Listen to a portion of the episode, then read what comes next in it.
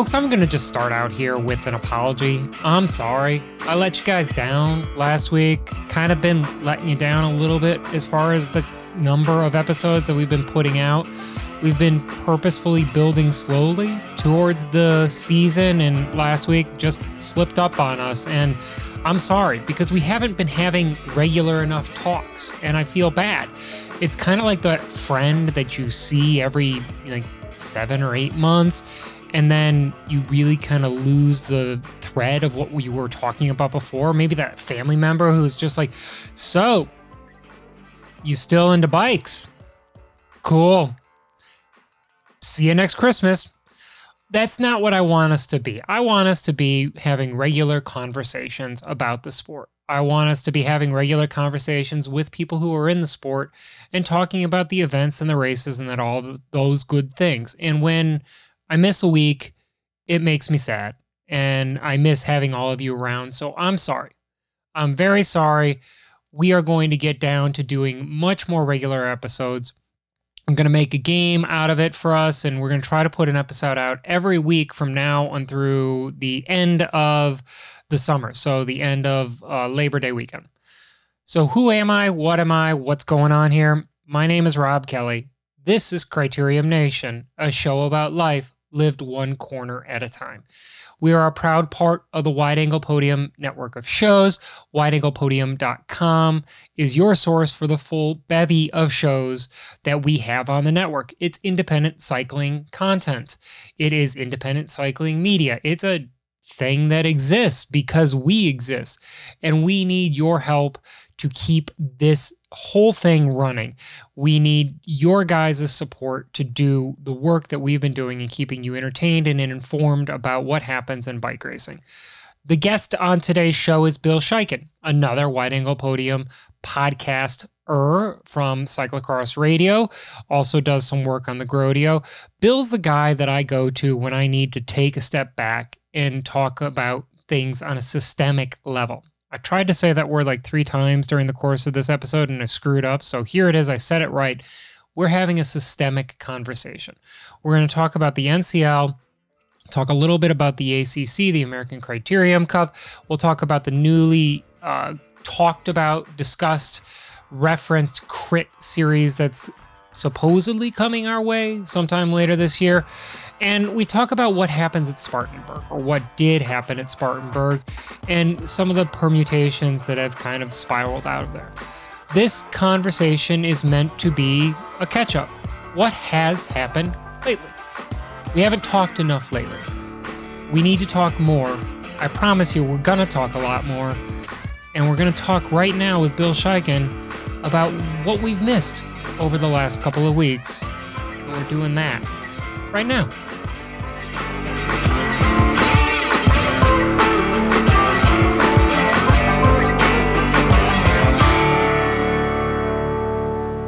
It is always excellent to be joined by one of the OG cycling podcasters, one of the originals when it comes down to the independent cycling media world, Bill Schieken from Cyclocross Radio. Bill, how are you doing this fine summary esque afternoon? I am doing fine. I can, uh, I, I don't know, Rob. Where are you from again? I'm from the Great White North that is Chicago. Right. So anytime we get a May day that the temperature is above 55 degrees, we just consider it summer. Okay, that makes sense then. All right. Yeah, I've I've lived in some northern places, so I'm with you. This is like you know, it's it's 50, so it's short weather, right? It's definitely short and flip flop weather for anybody from Minneapolis. I remember uh, when I was early, when I was still living in Minnesota, and I was uh, working for uh, West Publishing, and uh, they had the annual sales meeting in Arizona, and it was like in April or something. So it's still it's still 30s, you know, in in the Twin Cities, and or even colder. And they went down there, and it was like this weird thing. I think it was Phoenix, and it was like rainy and like in the 40s and everybody from all over the country was just like so pissed off at at the weather that it was so bad. And like all the people from the twin cities were like in shorts and t-shirts and in the pool and they were like this is the greatest week ever. So it's all perspective. Very much is. And that's a great segue to talk about kind of to get us to where we need to be today we're just talking about perspective. Because you sent me a message a few days ago in which you stated your jealousy towards the crit racing world for the infusion of money in criterium racing suddenly. The fact that there are now seven figure criterium racing leagues slash series slash discussions. You know what was kind of the impetus behind that statement? Well just coming from the cyclocross world where if there's an influx of thousands of dollars, then we go nuts. Amazing. You know, we got this series and and they're going to double the prize money over 20 people. We're going to now have $10,000 and people are just like this is this is we're doing it. We're going in the right direction. And then you look at these crit series and it's like just yeah, what's I mean, we'll get to the NCL NCL, but it's like $700,000 being bandied about if things all fall into place for a team. It's just insane. It's like, I look at that money, I'm thinking this could save sport in other disciplines. You put that like on a national level into something like, yeah, cyclocross or mountain biking or something like that, and it's like this. This it would be huge, and it's um yeah but yeah, so good for crit racing. Obviously, there's an appeal to it. So I'm I'm I'm, stoked. I, I hope I know that what we're going to get into is that there is a lot of discussion and a lot of back and forth and hurt feelings and everything and drama and everything else that that comes with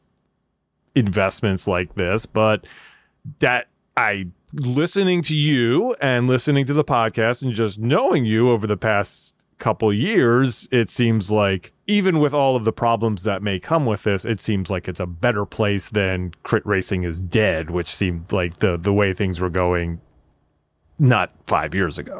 Yeah, I mean if you look at the very real fact that in October of 2021, the National Criterium Series imploded completely imploded and we were sitting there wondering if there would be anything that would unify the entire world of criterium racing in 2022 and beyond or if that was it if that was the end of it. You get to go to one or two races here or there but then the ACC came around and it with its media coverage reinvigorated what was a you know kind of a, a, starting point of of a broader conversation. And we got the NCL and Crit now has come up. There's other leagues or series like Nocturne that are kind of in the background. That it's it is exciting to be a part of the criterium racing scene in the United States in 2023, looking towards what's going to happen in 2024. It's kind of like this entire year is one giant proof of concept and it it could be the greatest thing. But also if you fail all that money that just came into the sport might go to combat juggling or to pickleball or to whatever it happens to be. Like that could be your big thing. But before we get one step closer with the ACC, the NCL, or CRIT, we need to talk about what was legitimately the biggest race this this weekend the biggest crit esque type race this weekend, which was a national championship held in a garage in Arlington, Virginia. Bill, tell us about garage racing. Rob, I want to commend you that you said Garage Racing National Championship and we're on Zoom so I could look you in the face and you did not roll your eyes. So I know that I know that took a lot of control and training, legal training to be able to to do that. So kudos to you. But yes, we we held the first ever garage racing national championship this past weekend in uh, National Landing, uh, which um, specifically Crystal City, uh, underground, two levels underground. We had a, a two two tier course, so there was some elevation and some descending involved in it. Uh, I think the it was an interesting. You know, we've done this in the past. We've been doing it since 2015. We moved venues this year. We went back to a more central location in in Crystal City, sort of on their main strip. And since coming back to this garage, they've resurfaced it and and what everybody always worries about these garages is that super slippery and that's kind of a double-edged sword in that the the sharp end of the sword is that it's easier to go down if you don't have thicker tires and and less uh, tire pressure. The other the duller side of the sword is that unlike uh, a road crit when you slide on the uh, shiny pavement, it doesn't, you know, take away all of your skin. So uh, the, the, garage we were in this year actually had like some some texture to the ground. So skinny tires were back, and people were like leaning into turns, which was great. But then the you know handful, maybe three or four people who actually you know took it a little too far and, and went down, definitely had um uh, a little more road rash than than we've seen in the past. But but overall, amazing event. Uh, we handed out a, a uh, national championships in fixed gear categories and men's open categories, female, uh, women's category. We had a non-binary championship race, junior races. It was a cool two days. Uh, I, I, I love it. I, I'm I'm so stoked that I get to be involved in this event. It is crit style racing, and um, yeah, if you're uh if you see it come up on your calendar next year, uh, come out and do it. It's a it's a fun event. And the, I think part of it is this attitude that goes with the garage races that it is both non-serious and serious all at the same time. Like there is room for there's room for the mullet. Oh, absolutely. Yeah, it, it, to the even to the extent that we have what I have called the anything goes race, which is at the end of the day on Friday, which is basically it's just a kind of a costume party on wheels. It show up whatever you want. We had, you know, drift like oversized big wheels in there. We had people on rollerblades. We had just cargo bikes, everything in there. Just go out there, have fun in the garage. And then, you know, yeah, at the front end of the fixed gear race, the front end of all the open championship races, people people are racing hard and they're they're going for it. And it's pretty awesome to watch. We have some really compelling racing going on. And, you know, it's it's uh it's the kind of thing that you and I talk about, and I think we'll talk about here. That that I think why we like this style of racing. You know, I I look at cyclocross and even how XC racing has evolved and especially short track mountain bike racing and criteriums it's it's a really fan friendly sport in that you get to see the racers multiple times. You every couple minutes you're seeing them again. So for garage races same thing. Our laps were a minute 45. So you could just be there in one place. You could see the race situation, go around the bend, catch them on the backside. They disappear for what, 45 seconds. And then you're seeing if anything has changed when it comes back around. So I, I think it truly has that that same appeal that we love in this this style of racing as opposed to point to point racing, which is also amazing, but it's just a almost a completely different sport. They definitely cater towards two different audiences not in the sense that it's catering to two different people, but it's two different means of presentation. So, one of the critiques that's often brought up about criterium racing, and I think it's apt to cyclocross as well. It, and I think it was one of the points that the NCL was trying to make about their new style, where it was team based and it was points based as opposed to winner take all, is this concept that the fan can't understand from their static position within the the the course what's happening you know because they come around and the person who's leading the race isn't winning it necessarily and i think that's i think that is a disservice to the bike racing fan even the casual fan at Arlington, at Armed Forces, at Clarendon, or or DCCX, or wherever you happen to be, like there are casual casual fans who just walk up and they're like, "What's going on? I don't understand any of this." But like how long does it take to legitimately explain to a beginner curious person enough for them to enjoy the sport, do you think? Well, that's a, that, that is a thing. I, I I think that that is a a bit of a false criticism, and and and and I've heard the same thing that it's hard to just jump in and see what's happening. But the thing is, if you are curious, I think that if you are going up to a crit and you ask any person who's watching it, nine times out of 10, they're going to be more than happy to share their knowledge of the sport to you. And it's, it's really easy. See those two women right there who are ahead of everybody else? Well, we're only 20 laps into the race. So they're doing something and it's good and they're working for these other people, but nobody really expects them to win the race. So you see this other group out here, they're probably going to catch them eventually. So that's a cool thing to watch to see if that ever happens or see that if other people get them. And like explaining and explaining why it's exciting is is not hard to do. Uh and I don't know if you want to get into the NCL, but I I watched that race and it was more it it, it on one level it was easy to understand but on another level it was more difficult i think as a north american sports fan to understand. So let's talk about it chronologically. Ncl acc crit. That's kind of the path that we're going to take here in this conversation. So ncl put on their first event in miami beach at the beginning of april we had had uh, coverage about what was going to happen before it happened. And some people were critical of our coverage, saying that we were overly critical of the NCL. Um, I disagree with that, but what if that's your opinion? That's your opinion. It's fine. We can disagree there, but can I can I jump in and ask ask what the criticism? Was there any specific criticism on how you were too hard? I think the criticism was that we should be thankful for the fact that people had brought money into the sport and that something new was being tried. And I don't think that was our criticism.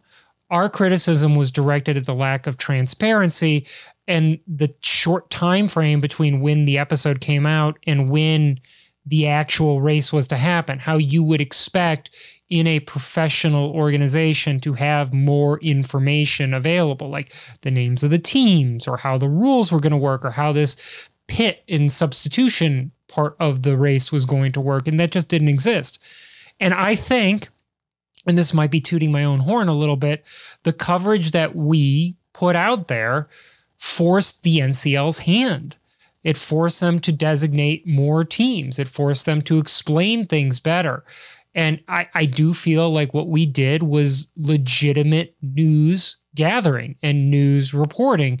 And it forced an organization to to to to put up, you know, to put some skin in the game, which I think is fair in the way that media is supposed to be with newsmakers. So I didn't I did not and ever want to be critical of what they were doing in the sense of like trying something new, but it was just how they're going about doing it. I think a lot of that, I understand. I understand that knee jerk reaction to say, hey, shut up. We may have a good thing going here. Look at all this money. Let's just see what happens. We should all be in favor of this, or they may just pick up their toys or dollar bills and, and go home. But at the same time, and and you and I had these conversations where I was like, "Hey, if somebody wants to like invest millions of dollars in this, we should like support it because that just doesn't happen." But at the same time, you have to know what you're supporting. And and and what I heard from what is being called criticism of it was more curiosity. It was more just like what is it we're going to be watching? And and that was that was my issue too. And I, I understand it from a organizer's point of view as well, in that they're in the weeds on this. They want to make sure that they're they have all their ducks in the row, and they may not know where those ducks are going necessarily going right up to the race because they're trying to figure everything else from permits to teams to whatever and then they have this kind of rule structure in place allegedly and and just getting it there and the thing that a lot of times gets forgotten is the people that you're doing this for. And in the end, it's not really the racers. And again, this is a conversation that I know we have a lot. We have it in cyclocross as well. I have it in mountain biking. at the professional level, race organizers are not should not be catering just to the racers. They are catering to the spectators. They're catering to the, the the the people that they're trying to bring in to watch their product. They want to make sure the product's good, but it's not just driven to make sure that these guys and women are having, you know, a good time. It should be that they're putting on a good show that everybody else can understand and enjoy. And I think what you were doing was trying to figure out what is this show that you are presenting to us? Because we don't know. We don't know how it works. You have this pit thing. We don't know how that works. You have this qualifying thing. We don't know how that works.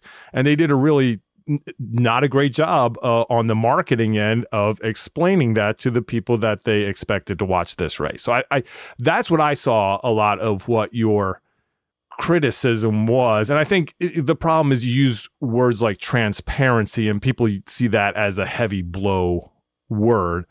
That's why I'm more like curiosity. I just want to know. Tell me what's going on. It's the same thing, Rob, but it's just like, you know, maybe not as hard. No, that's a that is fair. That's a fair critique of the way that we approached it. I want to say that the NCL did a great job in putting on a top quality event. They have done three things that I think are phenomenal and should be loud, lauded. First and foremost is bringing in non endemic sponsor money, bringing in a lot of money from people who don't have skin in this game of bike racing. It's not specialized in trek and whatnot. It's different sources of money from outside of the sport. That's great. And to answer the question that we asked during our preview show of it, it was would those athletes who were the marquee investors be there? At least three of them were there. We knew because we found out that they were there. They were in the VIP tent. That's great. I don't know if they enjoyed the show. I sure hope they do. I sure hope they enjoyed the money, the show that their money gave them. So let's keep them in. The second thing that the NCL did that should be lauded is paying riders a a above market rate wage for what they've done. We've heard rumors that the NCL was having financial difficulties before the Miami race. We have not heard rumors that they're not having financial difficulties now. So it's just rumors that they had three and a half million dollars invested. They had already spent four and a half million. Again, these are rumors. We can't confirm them. One of our big concerns was that they would not make payroll for their riders. Well, it's the end of April, it's the beginning of May. They made payroll for that month. The riders who are a part of the NCL have told us that they got paid. That is the primary thing that we were worried about is what happens to these riders. Are these riders going to have their contracts fulfilled? And to this point, they have. That is laudable, that is exceptional, and the NCL should be commended. And the third thing is they put on a product that was watchable. They put on a product that people enjoyed. They put on a product that got people to turn on their their streaming services or GCN Plus and watch it and and have a discussion. I have had numerous follow-up discussions from the NCL from people who said this was interesting. I enjoyed it. It was engaging. But I've also had numerous conversations with people who said this was really dumb, it was gimmicky, it just didn't do it for me. But you know what? I like college basketball. I do not like NBA basketball. Don't have a really particularly good reason. It's just the way it works. And if this is something that will get a person who's a bike racer to watch more bike racing, or if this will get somebody who is not a bike racer to watch bike racing and go, this is kind of interesting, I'll do it. Like, good on you. They put on a $2 million bike race, easy. And they put on a very well televised and broadcast race. End of story. Yes, and, and I think that uh, the the people who enjoyed it, awesome. You have that base. Then you have those people that are are evidently engaged, saw a competition there that they could follow and thought was compelling. I, I, I think there is something between that and just saying it's stupid Like I watched it, and I mean, we're on a text chain together about this kind of stuff, and I just kept like throwing out. Eh, look, on my own plot podcast, one of the things I, you know, periodically do is throw out things that I know out of the the out of the box ideas people are going to hate. You know that that's kind of like a theme that I that I go through, and I was like, okay, maybe you know what can we do to make make this more compelling? And and uh, so a couple things that I saw here, and again, I don't. Maybe you can answer this for me. In the upcoming NCL races, do we know if the women are always going to race first, or are they going to flip flop that? My understanding is that the women will always race first. So I think that that is an issue because what we're seeing here is that this is a team sport, right? So when I coached basketball and the people that I was taught basketball for you know, everybody's always wants to be in the starting five in basketball. That's a huge thing. That's a huge team sport thing. That means something. That means that you are the best on your team if you are starting the game. And our philosophy was always it's more important if you're finishing the game. If you're in there when it's crunch time, then that's that's who really matters. It's the end. So, one of the issues that I have with the NCL is that you are always going to have the women first. They only play up until halftime. So they can they can be a a proponent in getting and the because the teams carry over from the men's from the women's event to the men's event. So the your women's half the team are, are basically like a starting pitcher. They can get you there, but they're never closing it out. And you know, it's always the end of a game or the end of the race that's the most exciting. So I think that's that's one thing that I would love to see change is that give these women teams the opportunity to close out these events since that second half in most instances is going always going to be the most important. The first half is building that base, but who wins the event is going to happen in the second half. If it's always going to happen with the men, I think that's a disservice. And that's something that they try they were trying to do with the uh, USA Crits towards the end of its existence is they were flip-flopping who was the marquee event, quote unquote, of the day uh, you know, I know I, I I can see your your facial expressions. You think I'm going down the wrong path, but at least at least they were switching it back and forth so that you know the fans didn't become accustomed to one thing or the other. They they were forced to engage in both, and therefore had a bigger or better opportunity to get interested in the other. It's like you know, if you only ever have the NBA presented to you, you don't understand that the WNBA can be equally as engaging. But if you suddenly have on Saturday a WNBA game where you're expecting the Miami Heat, you know, to play against the Oklahoma Thunder, you're like, oh, wait, what's this? Well, those women are really good. Can I jump in really quick just about about what you were saying with that? The, the my point is that this is all a cohesive it's all part of the same sport what you're saying is true and it's nice to flip flop around and possibly get new audiences in in my world we've seen that used uh in bad faith in that when the world cups in cyclocross first started coming to the US the they made this huge deal about how the women were going to race second. You're going to have the men race first, and then you're going to have the women race second, and then the the the the the, the marketing spin on that was like this is we're showing equality. We're showing you know we the, the women used to race at seven o'clock in the morning and nobody cared about them in a cyclocross. Now we're putting them in the most important spot at the end of the day. Well it turned out that what they really were doing were making sure that the men raced at a reasonable time, say two o'clock in the afternoon in the Midwest, so that they were racing at eight o'clock in Europe at night, where everybody was still awake. And then by the time the women raced, it was 11 o'clock at night, and everybody could go asleep because, you know, in Belgium, they didn't care about the women's race. But they were trying to spin it as look at what we're doing. We're great people. We're equal. We're putting the women last. So that's that's that was that was that was my facial expression for you when you were saying they were trying that. that. That's where that comes from. Is that we've seen this done before, not in good faith. Good thing we've only got four time zones in the United States where crit racing is king.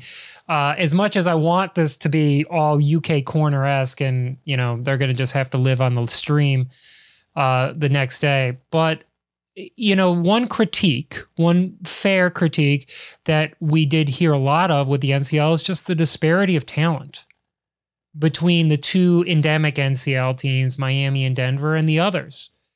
Uh, you know, the race, the race for first and second were effectively over by halftime the way that the women's teams raced, they racked up all the points that they needed that they the men didn't even need to take the field except to determine who came in third. You know, the points do not carry over from race to race to race. So, you know, what happened in Miami is now done and dusted. You don't carry over those excess points to Denver, which will be the second race.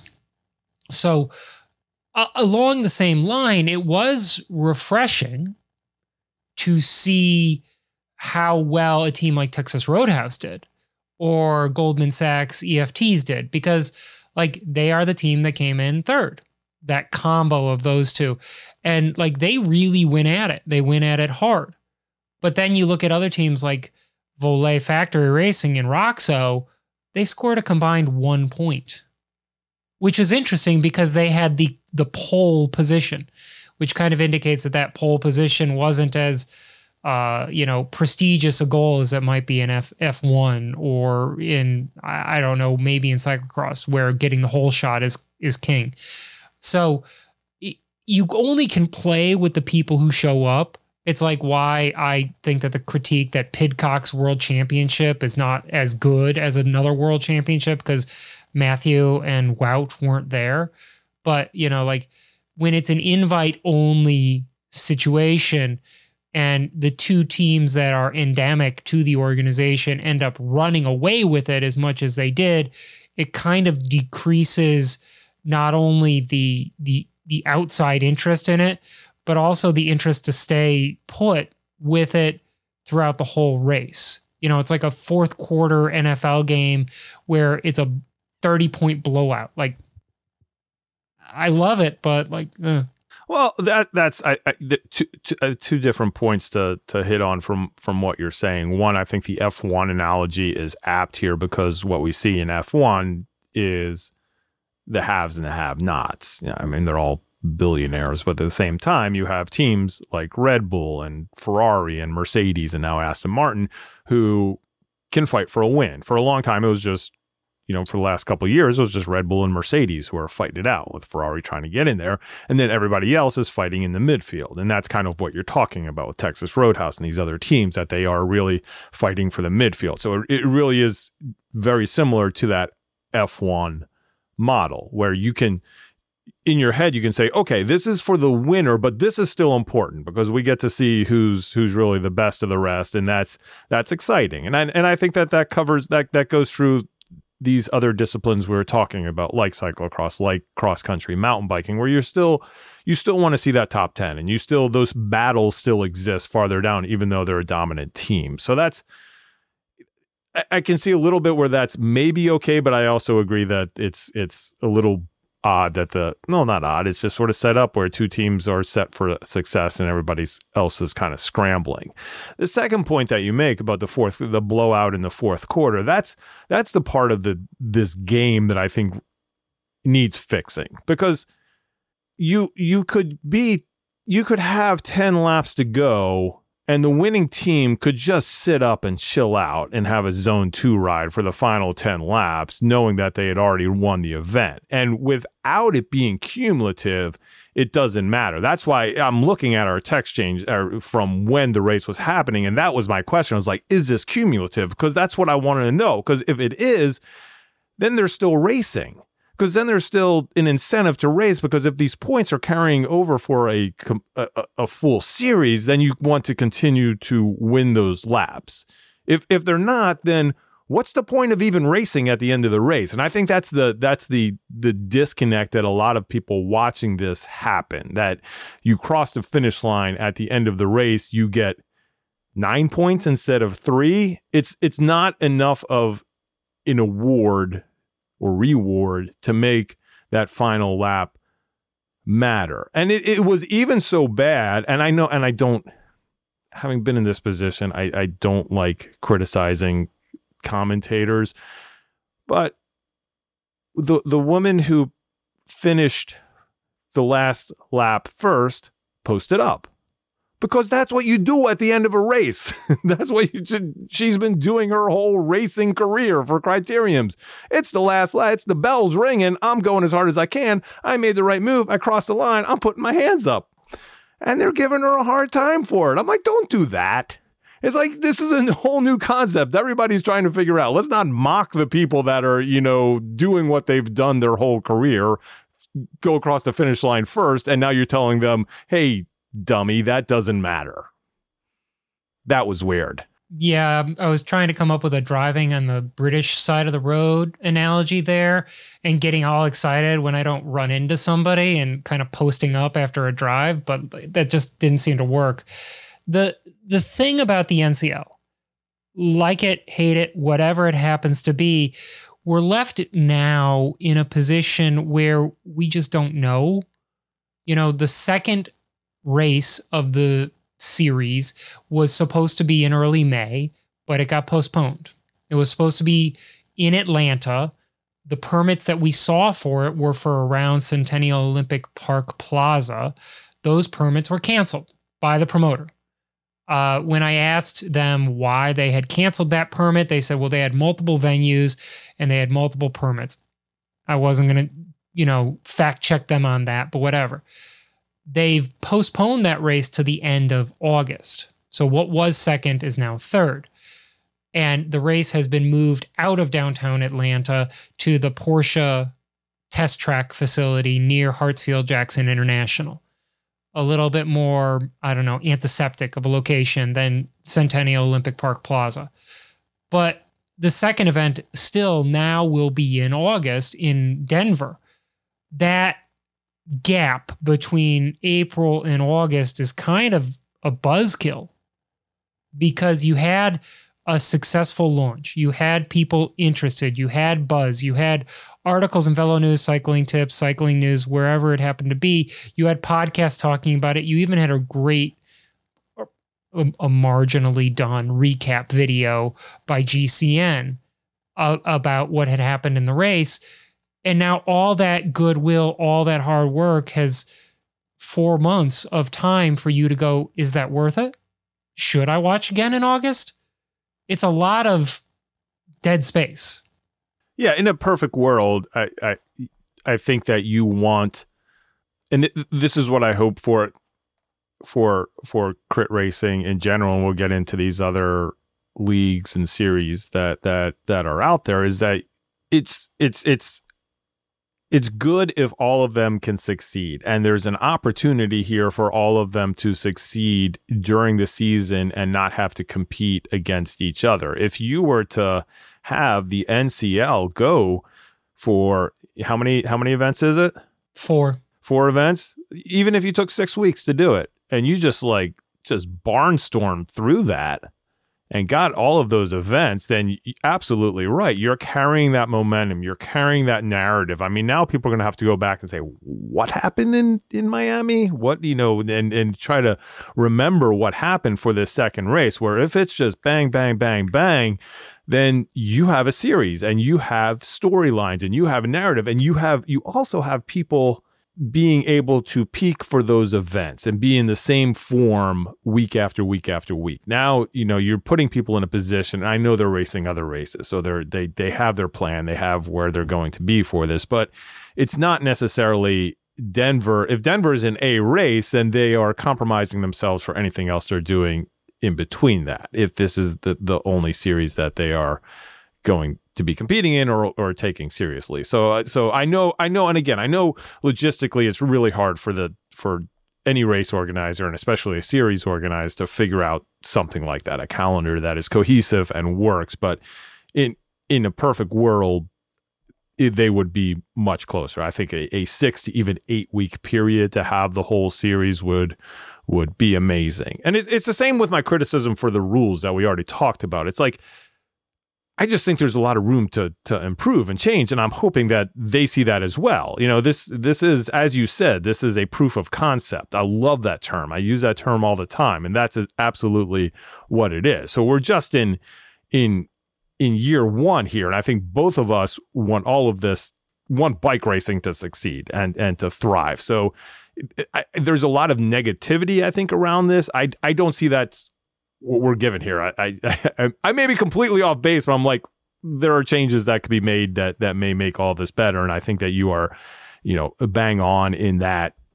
If it was a a, a condensed calendar, the, the that that would make it much more exciting. That was part of the initial pitch for Crit uh, when I saw the initial sponsor deck for Crit that was presented at a USA or NAPRD meeting back in December, I think, was a six race series spread out over eight weeks. So you had three weekends in a row, one weekend off, three weekends in a row, and it was all going to take place in September and October because it was kind of modeling after that Legion, you know, of Los Angeles into the Lion's Den end of October thing in Sacramento two years ago. And that, you know, if you could do that with the NCL or with Crit or with anything, you know, it it kind of breaks things up. It's sort of like the Ardennes classics or you know like the you know Belgian Holy Week you know and cyclocross those sort of things where it's like okay cool. We are all focused right here right now. Let's get to it. Let's do it. Let's rock this whole show and then we can move on to what's next because there is room within this sphere to have multiple fun things multiple different ideas. We can do all of these things at once. No single one is going to take over all of them because there's just there's just too much inertia.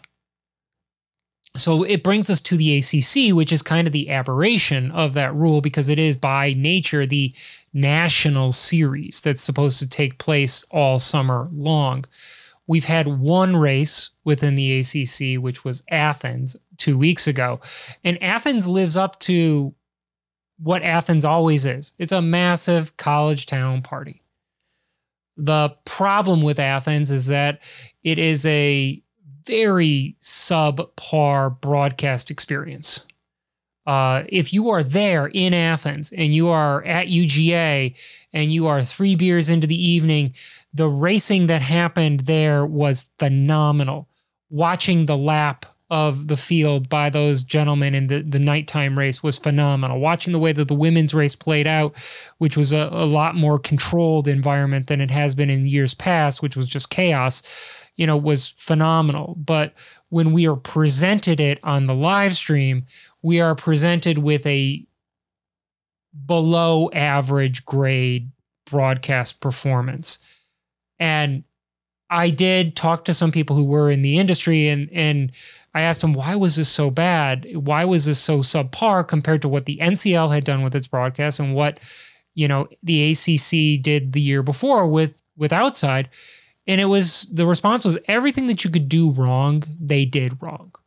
They used cameras that were set for studio situations outside.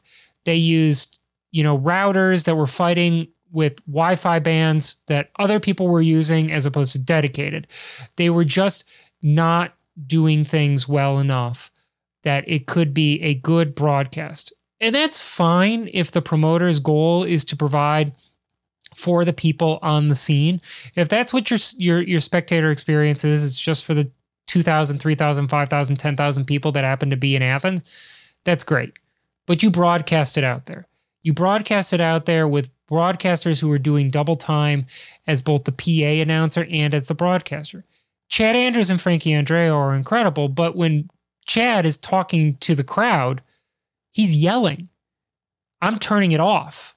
I am going on mute right there because I don't I don't need that in my life. And so the ACC missed with Athens. They did such a phenomenal job last year with the broadcast and the broadcast just failed this year and it was very very sad. It's kind of funny too because these are lessons learned in kind of grassroots and up broadcasts that we've been seeing for over a decade now. You know, all of the things that you mentioned are all red flags to not even have a broadcast. And that's that's kind of the thing here is like you are better off having no broadcast, having going back to Instagram stories or Twitter or whatever else and covering your race like that. And you are going to get a more positive response from doing that because the expectation of your viewer base is that it is lo fi. There is no live stream available. These are the updates that we get. And cool, we're getting some information. Once you say that you're going to broadcast your race, you are competing against professional broadcasts. You know, at, the top level, you're competing against ASO and and uh, and the and the the Ardennes classics and all of the great bike racing that we see, and we're like, this looks amazing. Why can't we do this at our own race? Well, the reason you can't do it at your own race is those cost millions of dollars to do. So you're just like, okay, well, what do I need to pay? Well, I think at the lowest level, you need to pay 40, 50 grand to have a bare bones broadcast.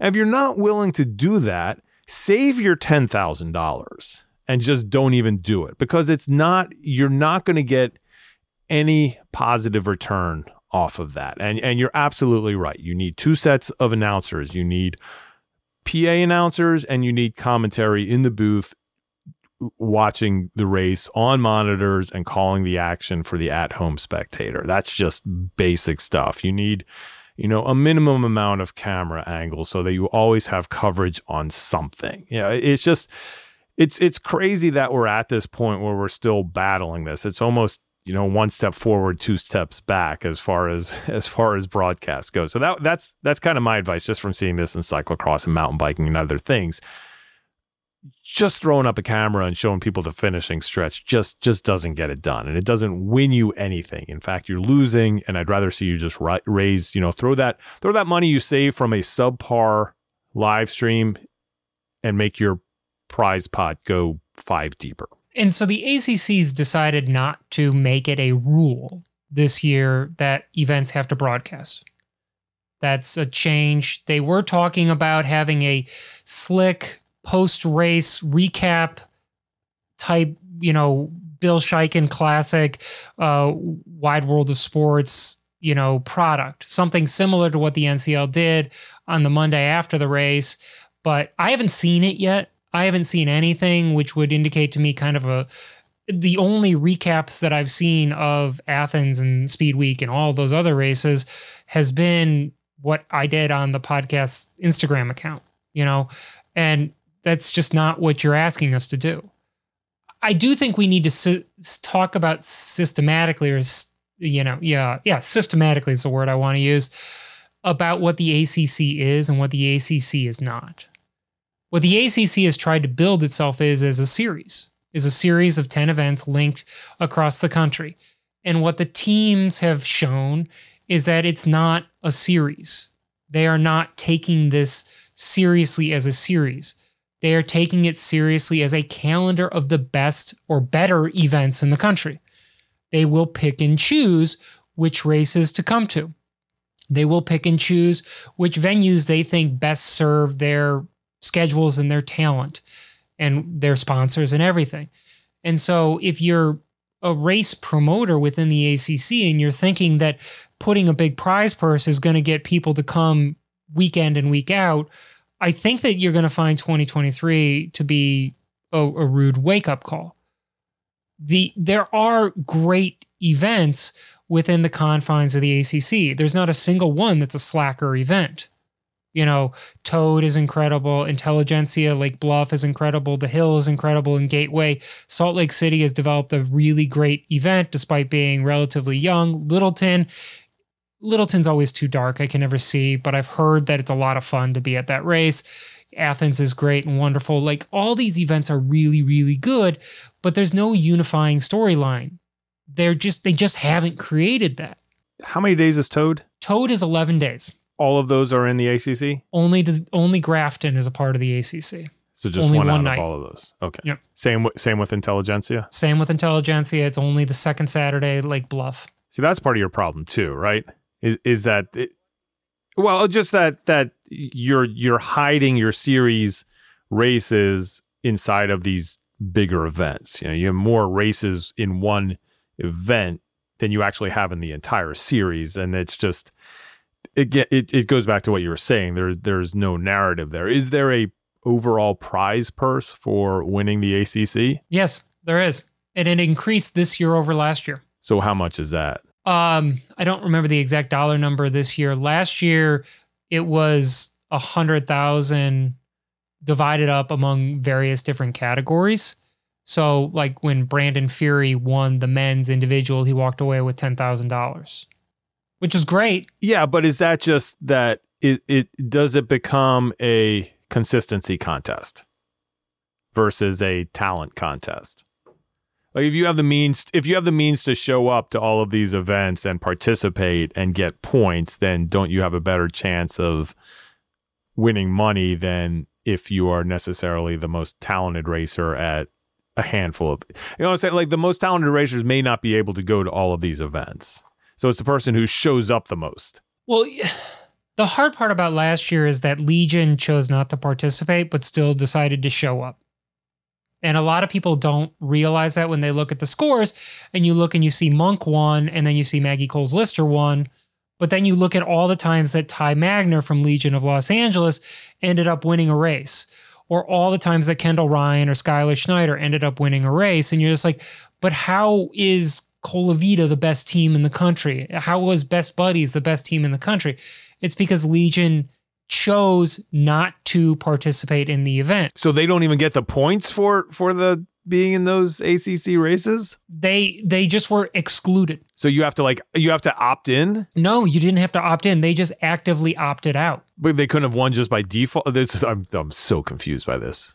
They could have won by default, but like Ty Magner won uh, Boise and he won Lake Bluff, two races within the ACC last year. His winning points never existed. The only point that the first person that got awarded points was second place, got awarded points. So Luke Lamperti gets second place, and I can't remember who won Lake Bluff. Maybe it was Clever. That seems like it would be his kind of race to win.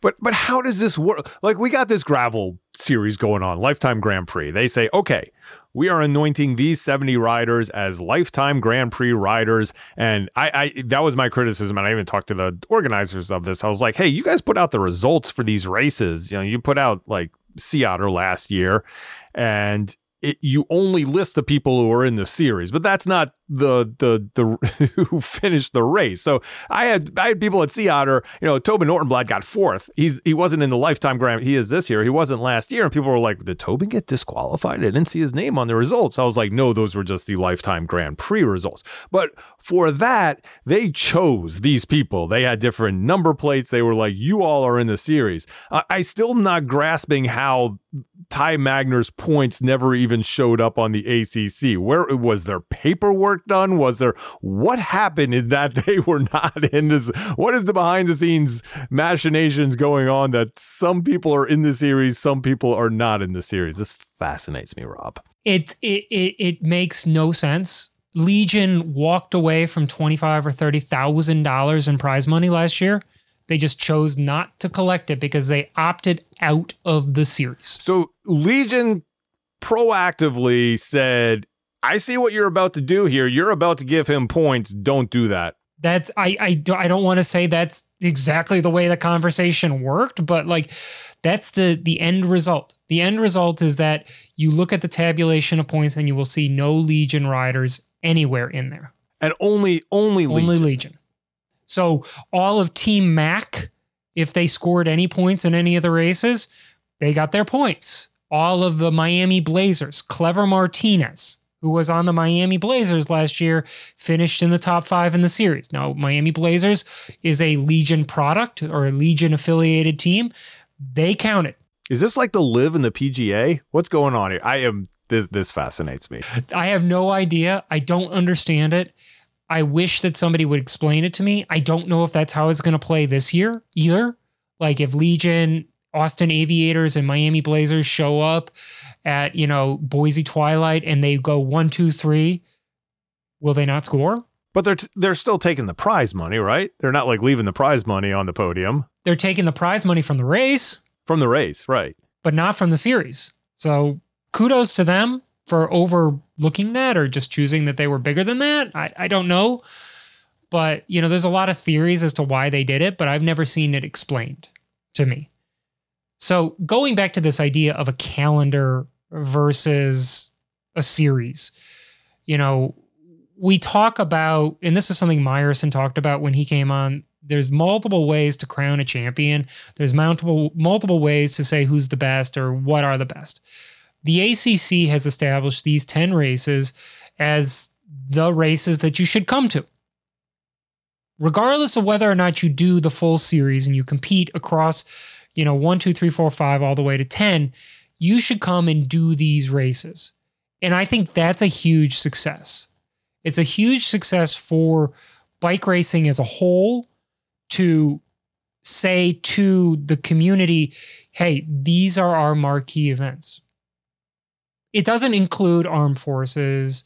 It doesn't include all of intelligentsia. It doesn't include Manhattan Beach or Dana Beach. Like there's there's a lot of races that aren't a part of this, but and a lot of races that probably should be a part of it that aren't included, but at least you're saying here's the quality.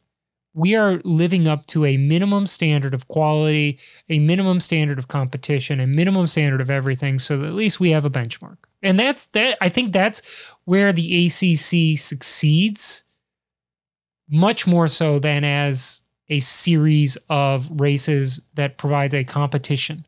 Because right now, I just don't see it being a unifier. I see Gateway being incredible. I'll be there.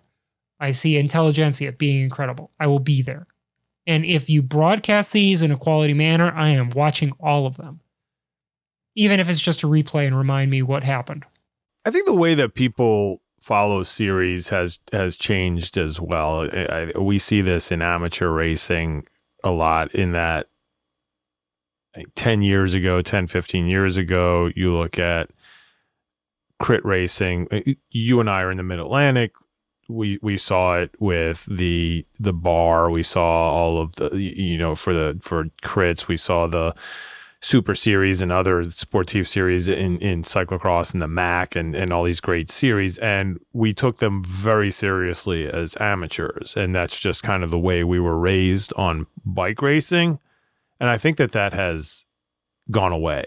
I, I don't think, I, I just think the way that people approach sport and participating in sport is more of a one one one off experience and and accumulating points and and participating in a series doesn't seem to have the same appeal as it used to. So saying that I think some of these racers who are now at the top of the sport came up in a amateur setting that didn't put as much emphasis on series. So I think that these teams that are coming up here, these team formations and managers, I just think that the whole concept of a series has changed over time and doesn't hold the same importance. And that's what we're saying. And even even as as uh, social media and coverage, you know, there is no traditional coverage of any of this. So the, the, the coverage of it has changed as well, where it is very localized. You're not looking at big picture. You're looking at reels and stories and TikToks and and you, you, know, God, I sound like an old man when I said TikToks. uh, um, you, you, know, and that's that's what people either I don't know if they want it or not, but that's what gets the most views, so that's what gets produced. So you're not getting producing a narrative is harder and harder to do because it does not get the engagement or the return on investment that it used to. I mean, it comes it comes down to also to marketing and to money. And you will watch any NFL game. You can watch an NFL game in Seattle, you can watch it in Vegas, you can watch it in Chicago, Detroit, New York. You're going to get the same commercials. You're going to get the same marketing. Bud Light, Chevy, you know, Lexus if it's around Christmas time because you everybody buys a Lexus at Christmas time, right? At least that's what their commercials tell me. You you will see these national brands bonding across the story arc line of a football season or a baseball season.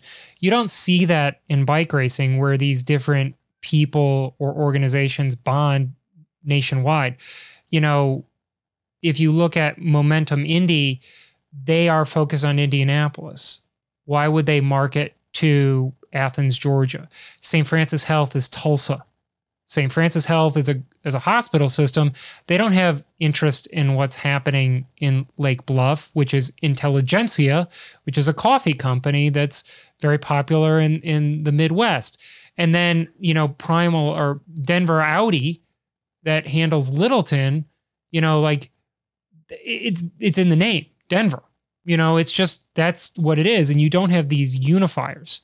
And until cycling gets to the point where there is a marketable approach across the country. And maybe that's what the NCL was. Maybe that's what the NCL could be. Is this marketable approach unifying, you know, events in disparate locations. But you're not going to see that. It makes a lot more sense to do a series in, you know, Toad with Tour of America's Dairyland, where Quick is the sponsor because Quick is a endemic Wisconsin business. Uh, they also happen to have the West Allis Wheel of Cheese race, and any race that gives out cheese is the greatest race ever. But I do think we need to spend a few seconds here, since we're talking about ACC, which is more traditional criterium racing, to pause and talk about Spartanburg. Now, Spartanburg, not an ACC race. Let's be very, very clear.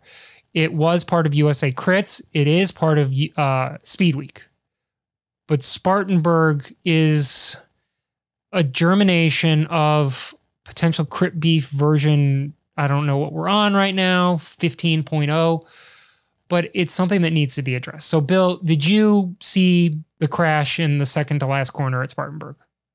I did. I, I did see it. And before we even get into the specifics of that, I want, I think this is, a, you have this is the perfect segue into this into what we were just talking about because what it hit home for me and I'm glad that you brought up crit beef is that similar to what I was saying about how people watch sport now and how people participate in sport it's the same thing in at any level if you look at the NBA right now I think that the NBA has more NBA fans who are more interested in the offseason and who's going to be traded to what team and who's going to play where than ever actually watching the game. So it's the drama around the sport that is much more compelling for a great number of people than the sport itself. It's why the NFL draft and the combines are huge and where players are going to get picked and where they're going to go is almost bigger than the games themselves. And and what we saw, and you were in the middle of this with Crit Beef, is that was the most engagement that Crit Racing had in a long time. And I don't know if that's a good thing. I mean, you saw that at the end where it got ugly and it was it started out and it was a fun thing and we were all into it and it was it was good times, but at the end of the day, you know, people's got them the emotions ran high and it just became less and less fun. And and and but that's the type of thing that people glom onto. And it's the same as what happened in this race, where this this was like biggest story number one. Uh, we're going to talk about crit, but the the controversy around crit was biggest story number two. I, in my view, not being you know as involved in crit racing as you are, just being an outsider here. That's what I saw as the two biggest crit stories of the last couple weeks. It wasn't Athens. It wasn't anything else that was going on. So we're still in this thing where you want to market it, it's marketing it towards kind of the worst parts of the sport, but that's what that's what sells. And that's, you know, a, a story as old as time for as far as marketing goes. So there's two aspects to Spartanburg.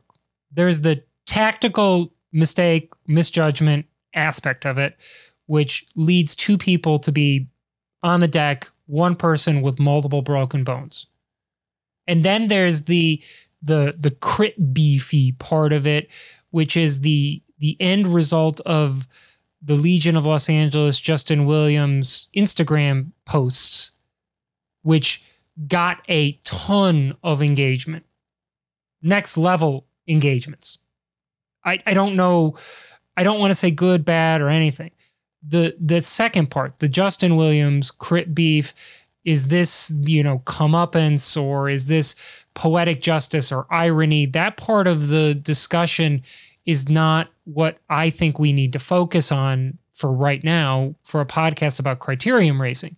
That is a different conversation that needs to be hashed out at a different time among different people because it's just, there's no good way to talk about it. But to talk about the tactical decision that was made at Spartanburg is critical because Robin Carpenter from Legion of Los Angeles I've had dinner with that man. I consider him to be friendly, at least an acquaintance. And now he has broken wrists. He's got a broken collarbone. He's got broken ribs because somebody made a tactical decision that he was not capable of doing. And so with Spartanburg, you need to start with this understanding of what the course is like because, you know, Bill, you can verify this. TV cameras are deceptive, are they not? Oh, absolutely. You can't yeah, you you need you need multiple angles of everything to see what really happened, and just seeing one angle doesn't doesn't really tell a story. Well, it tells a story, it may not tell the correct story. That's why you know NFL replays are multiple angles, and different people can they overturn it with, you know, I can't remember what the standard is, like indisputable evidence. Spartanburg is probably the shortest criterium course in America.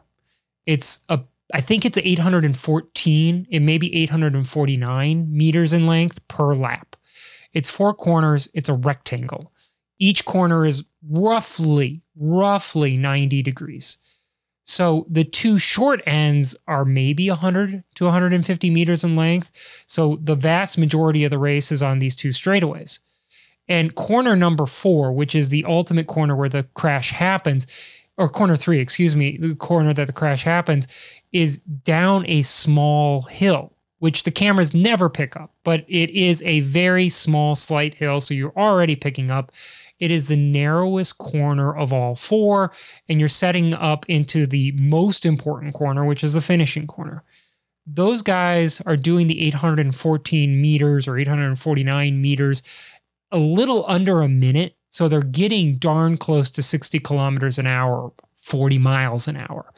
And so that amount of speed is going to take a narrow corner and make it even dramatically more narrow. The racing line is one line now, despite it being ostensibly a 90 degree corner. And so the first thing I need to point out is that that maneuver, where you dive bomb coming around the inside of another rider, is a perfectly normal tactical maneuver in a bike race, in a crit. You do it in cross, you do it in mountain biking, you can do it in crit racing. It is a high risk maneuver because you're you are decreasing the level playing field that you have. No matter what, you no longer have full access to the road. Now you only have access to a part of the road because the other person is there. So, the rider from American Cycling Group, who I don't feel the need to name his name, but you know, the rider from American Cycling Group made a perfectly legitimate race strategy choice. He did it very badly.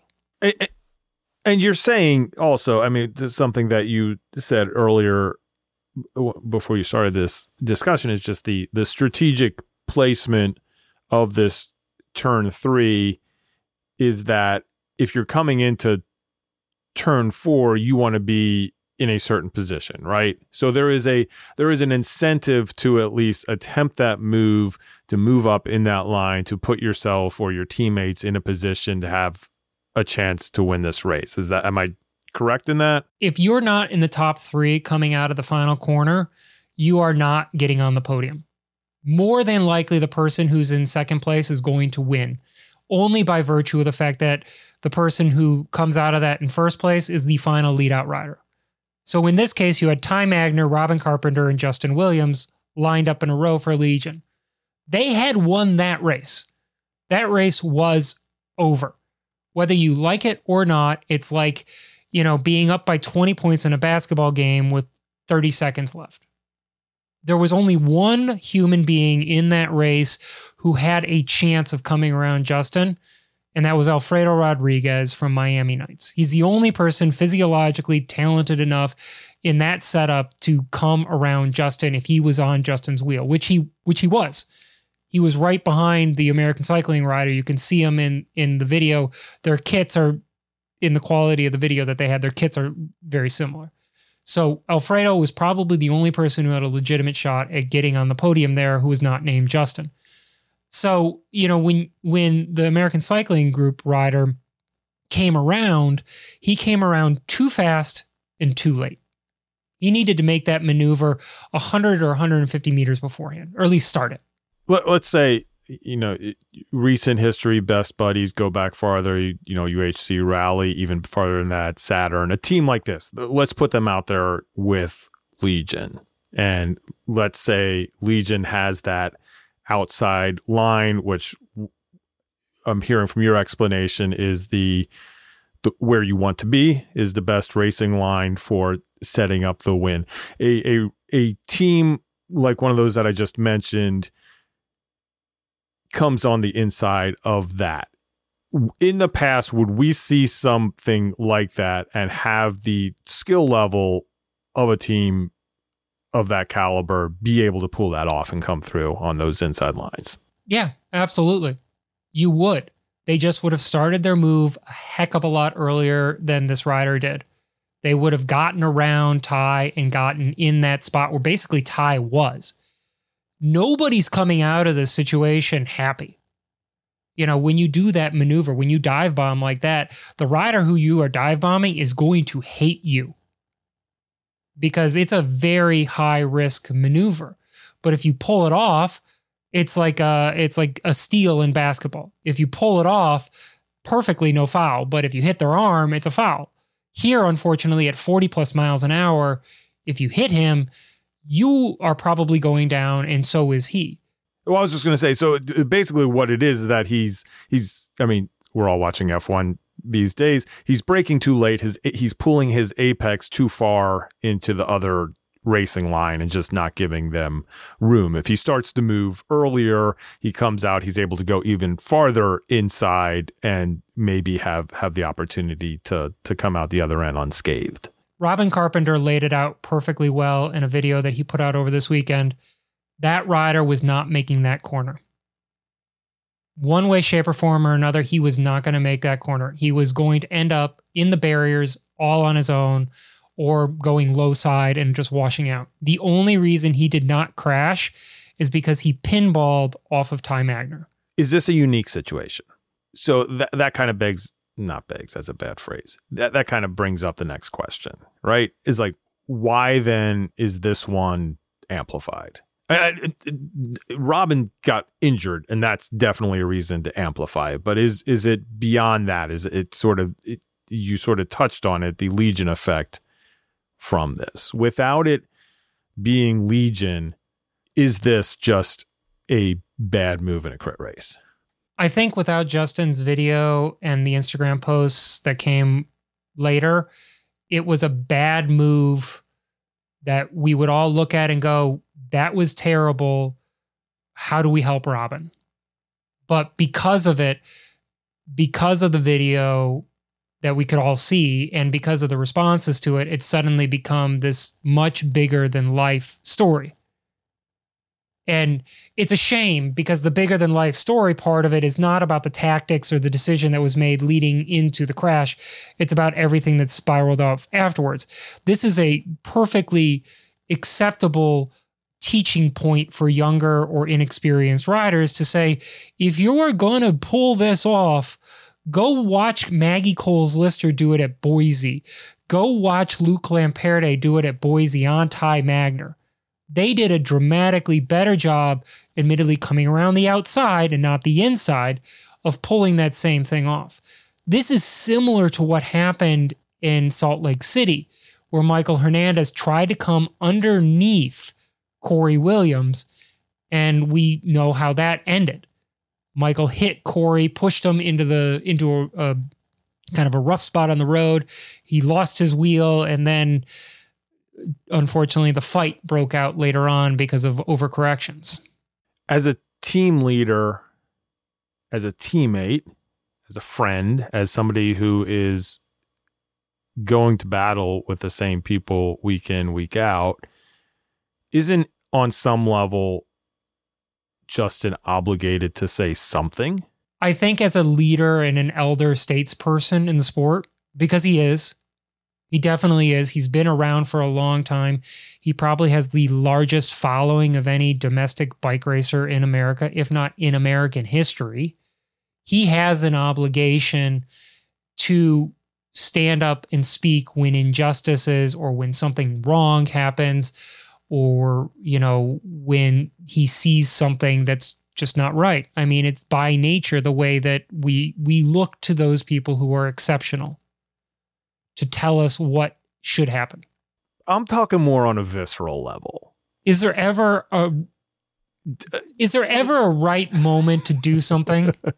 if you're the guy, and this is a horrible, and again, I, I know this is a, a stupid dude way of looking at this, but if you're the guy on the ice that's just watching your teammates fight, you kind of lose respect of that. And that's like, this is such a high you know, energy and high reaction sport that on some level, and I know I, I I'm not saying that Justin necessarily did this perfectly and it could have been done differently, but on some level, I do respect that you're standing up for your teammates. I, I, I think something like that is okay. I think if you're I think it's worth maybe rereading what you're writing and putting out there and possibly doing it in another way. But I think it's okay to be pissed off that your teammate is broken and is not coming back and that it could have been avoided. I I and and and so just to say that, you know, he shouldn't be, you know, coming after somebody else and all this kind of stuff I I think that if it's any other team that's doing that and any other team leader that's doing that, you're not getting the same reaction from it. And I know there's a whole lot of stuff going on on top of it. And I you know, and this was even before the crit got announced and the whole kind of weird stuff going oh, on. Oh no, it was after well. it was after crit got announced. Okay, but it was before the Cycling Weekly story oh, came oh, out. No, it was before. So all of this, before. all right. of this compounds on itself. That's what I'm saying. That's what I'm saying. That this wasn't, you know, there was already that reaction before this, and then this. You're right. It just compounds it. But I, I don't know, and I don't. I'm just talking out loud. I don't know the answer to this. I'm just saying that you see this, and you kind of want your people to stand up for you on on a certain level. But maybe there's a better way to do that. I don't know. So I, I'm just like staying quiet. I just see as like, well, the guy's allowed to say something. And I don't want to tell him what he can and cannot do, or should or should not do in this conversation, because I I just don't. I'm not him. I don't know what he did after the fact. Did he go up to Tom Craven and American Cycling Group and say, "What just happened? We need to talk about this"? Did he have a conversation with the rider who did it and just said that you know like I don't even know if I, as a human being, could on Saturday night or Friday night, excuse me, at Spartanburg, have that conversation in a meaningful manner with somebody and say, you screwed up and not have it come off with a string of expletives. Like he is, Justin was going to get scrutinized for whatever he said or did not say. And right or wrong, that's the world we're living in. But my conversation that I wanted to have here was about the tactical decision. The tactical decision that led to a very negative outcome that nobody should take from this conversation that I'm suggesting that you should go out there and try this because this is definitely graduate level bike racing right there. Does there need to be a, a, a disciplinary review of of if a move like this rate is rises to a, a level of negligence, should there be some sort of disciplinary review where the person who instigated this is punished? I think that if a jury of qualified individuals takes a look at what the USA Cycling rules are and what the spirit of criterium racing is, I hate to say that, but actually what the industry standard and practice is within crit racing, and they decide that this deviates substantially from the standard of care, that a suspension would be appropriate. And I've had conversations with people about this this week where it's been like, do we need to institute something like this? Do we need a rules committee that'll look at this and go, that's an infraction, you're suspended for 60 days or 30 days? Two such suspensions in a year, then you are suspended for the rest of the year. It's just a way of establishing a, a certain level of quality control. Because, like it or not, there are human beings who are physically talented enough to race at that level, but who are intellectually not talented enough to do it safely. And I'm not saying that this particular rider is that guy. He just, maybe he just made a mistake here. He, he was 40 miles an hour and he just overestimated himself. And, and, and that's that's kind of the discussion that I think has to be had, and I, I I'm I'm in favor of having that sort of disciplinary review. Right now, we have disciplinary reviews for intent and intentional acts, intentional bad acts, right? The people who punch each other should and do get suspended. But something like this, where I, I used, um, you know, I used the word negligence before, and I think that's that's appropriate here, where you're doing something that's that you shouldn't be doing. It may not be on purpose, or not maybe there's no intent to injure somebody, but your actions are causing this. I think that's something that's worthy of a review. Every other major sport does that and and hands out suspensions and fines and everything else for it. And i think that if you know again we didn't see all the angles so there may be another angle that that shows that this was a perfectly fine move and there was somebody else did something wrong I, i'm not even judging that.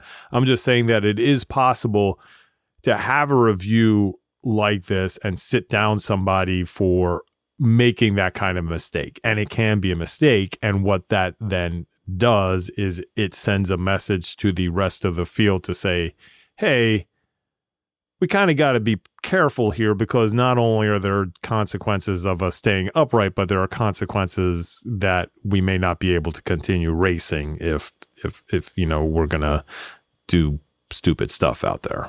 And I I would I think you're right. I want to instead of saying negligence, I would say gross negligence or recklessness. If this is deemed as reckless, then that would be a good standard. Uh, the way that Ty put it in his post race comments was that the social contract as professionals was broken. That the rider who did this broke the social contract that they all have. And ultimately, when you're going that fast under those circumstances in that level of controlled chaos, the only thing that we can count on is each other. It's like why, when you're driving at 75 miles an hour on the highway, we are all relying on the fact that the other person's going to stay within the white lines. We just don't have the benefit of white lines in bike racing. All you've got is your professional judgment. And if this rider was found to have deviated in a reckless manner from his professional judgment by those people who are capable of making that decision, not every human being on Instagram, then he should face consequences. And so, hard segue, super hard segue to the last thing, which is crit, which is a short conversation, but potentially a lengthy discussion. Crit is a product recently announced by Justin Williams. And it is something that has no details, no teams, no races, no nothing. It's just a league that he wants to start. And that he and uh, Wasserman, which is a company that manages him, I believe, uh, have a fair amount of money from others involved in it. Great, wonderful. Justin and company did a great job with Legion uh, into the Lions Den event that happened in Sacramento in 2021. The problem is, is that after Crit was announced the very next day, people came forward and said, no, no, no, no, no. That's my idea. these are my connections. This is the money that I brought in. You have effectively stolen from me. And I need to set the record straight. And so this is a breaking story. We don't know what we don't know here. And this is why I wish there was a lot broader cycling media that could get deeper into this and ask those difficult questions. Because since that initial pairing of articles came out, we've heard nothing. In the background, we hear quite a lot of anger. And that's always an interesting thing when bike racers start getting angry about money. And a lot of that, I mean, it, it, it's not a secret. A lot of that anger in the community is it well maybe it is a secret. I don't know. I'm talking it's it, i don't know. Tell me. I i it might be a secret. No it's it's it's it's it's the legion involvement in this right? I don't know if it's the legion involvement in this. I don't know if it's the fact that somebody said that this is their idea when it wasn't their idea a lot of this is going to play out in what the facts tell us about you know, who came up with it first? Who made the context, Who's, you know, was the person initiating things? And it looks like, at least from the article that was written uh, last week, the people who are claiming to have been aggrieved kept the receipts. They've got the emails, they've got the text messages. You know, we've been hearing about Crit for five months now, six months almost since its first initial discussions, we've heard a great degree of details about potential. You know, it's got a contract with so and so, it's got promises from this facility or this venue, these iconic places in the United States where you would have as a backdrop for a bike race. We don't know what Justin and his team, and I'm not saying this as Legion, I'm saying this Justin and, and the management team that made this initial announcement, what they were thinking, and whether or not any of these allegations that have come across, secondly, are true. But if they are, this is the type of thing that ends up in in lawsuits and litigation and lots of depositions. Or maybe not. Because if you are counseling somebody who brings an idea to another party, there are safeguards that can be put into place to protect your IP. There's there's a thousand examples of people going into auditions and writing jobs in Hollywood that uh, bring a character to a to an audition or bring or have a spec script and all of a sudden that comes out in something else and they don't have a leg to stand on because they didn't they didn't they didn't have an agree you know they were just like oh i saw this idea looks good and now they're using they're, they're, that's the thing it's like and i don't know what was put into place ahead of time but at this point crit racing seems like it's a big money proposition or wants to be. And once that happens i mean you, you kind of have to protect yourself. I'm not saying that it, I don't know anything about this. I just look at them like the, the other side needed to do more to protect themselves as well. Or maybe they did. I don't know. But that's that's just like if you're having a conversation with somebody and they're like, "Hey, that sounds like a good idea." I don't know that you necessarily can well as um as we all know, Rob, you can sue anybody for anything. That's true. you can always whether or not sue. you can recover is a different exactly. question. So this is one of those things where I wish we had more answers. I wish we had more facts and I wish we had more details. But we've got none of those. We've got two competing articles and a lot of off the record conversations.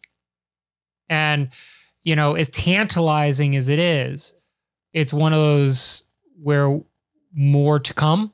Sorry to uh, borrow the Nashville cyclists, Nashville local cyclist catchphrase, more to come but you know it, it will evolve and like you said if there's money involved and it seems like there's more and more money in crit racing this could it could be creative destruction here yeah and i again if somebody did have this idea i want them to be you know, in a in a perfect world, they're compensated for it or they become a, a partner on some level. I'm not saying that I, I'm against that. I'm just saying that it's like, you know, there there are lessons to be learned from these type of meetings when you have them and and and how to handle them. And it's it's wild to even talk about this especially coming from a sport like cyclocross where you know if this happens somebody might be out $75 um it's just most crit racing is like that too. I I want I got third place in an Omnium and I got 30 bucks. So I mean, that was well worth my 3 days of bike racing. So uh, you know, that's that's excellent. Again, I don't I, I like the I just see these stories. And I, again, I you know, I, I part of my role in the wide angle podium podcast network is coming as kind of the the everyman and come in here and go okay what's going on? You know and i did that on Grodio for a while and then got more involved and i'm doing i like to do it with you as well. Uh, from the outside looking in it seems like i hope that something can work out for this. I hope that the criterium community is able to embrace another series if there truly is money and it truly does work out because as I as we started this that'd be awesome. And I am jealous of all these opportunities. I know they come with a lot of drama but I hope that in the community that the knee jerk reaction isn't just to always be pissed off at everything. And maybe if you could figure out a way to to allow yourself to embrace some of these opportunities that are out there and even help build them, boy, y'all y'all could really really do something. I saw yesterday that Red Bull TV was covering the soapbox derby. Adults doing the soapbox derby on Red Bull TV. Combat juggling is on ESPN, uh, which blows my mind and also fascinates me.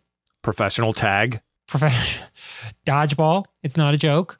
Uh, you know, we have this space in sport right now where we are being encouraged to find oddities. And people are investing real serious money in things that up until 2020 might not have ever seen the light of day. And I'm not saying ESPN's coming or Netflix is coming or whatever is coming, but I think what I'm trying to say is like we if we can get out of our own way right now and band together to at least not crap all over each other, we're in a good position. There's a lot of success out there. The NCL was a success in putting on its event with great coverage. The ACC has created a a very good product where we are now being told these are the races that will stand up to the test of time. Crit, we don't know enough about it yet. But like we've got so much potential and possibility. It would be a shame to waste it. Yeah, and I think a lot of what you just said comes down to all of these different entities figuring out who and what they are. I, I, I, think the the identity crisis in this is kind of what's driving a lot of the unknown. And once each of these different entities figures out what they are and how they can succeed in the space, I think there there are going to be some really cool opportunities. I look forward to following it. Well, Bill, thank you so much for joining us. We will get you back on at the end of the year and talk about how great it was. I look forward to it.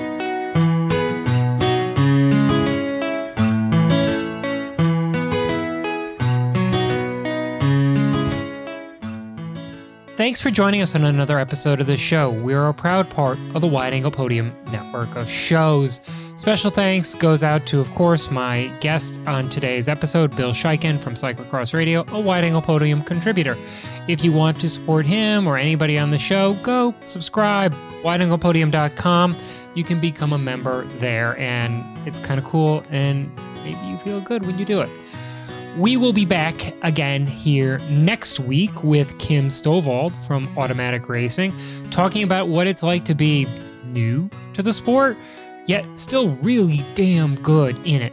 So, super excited to share that conversation with you. So, come back again here next week and join us for more stories from our Criterium Nation.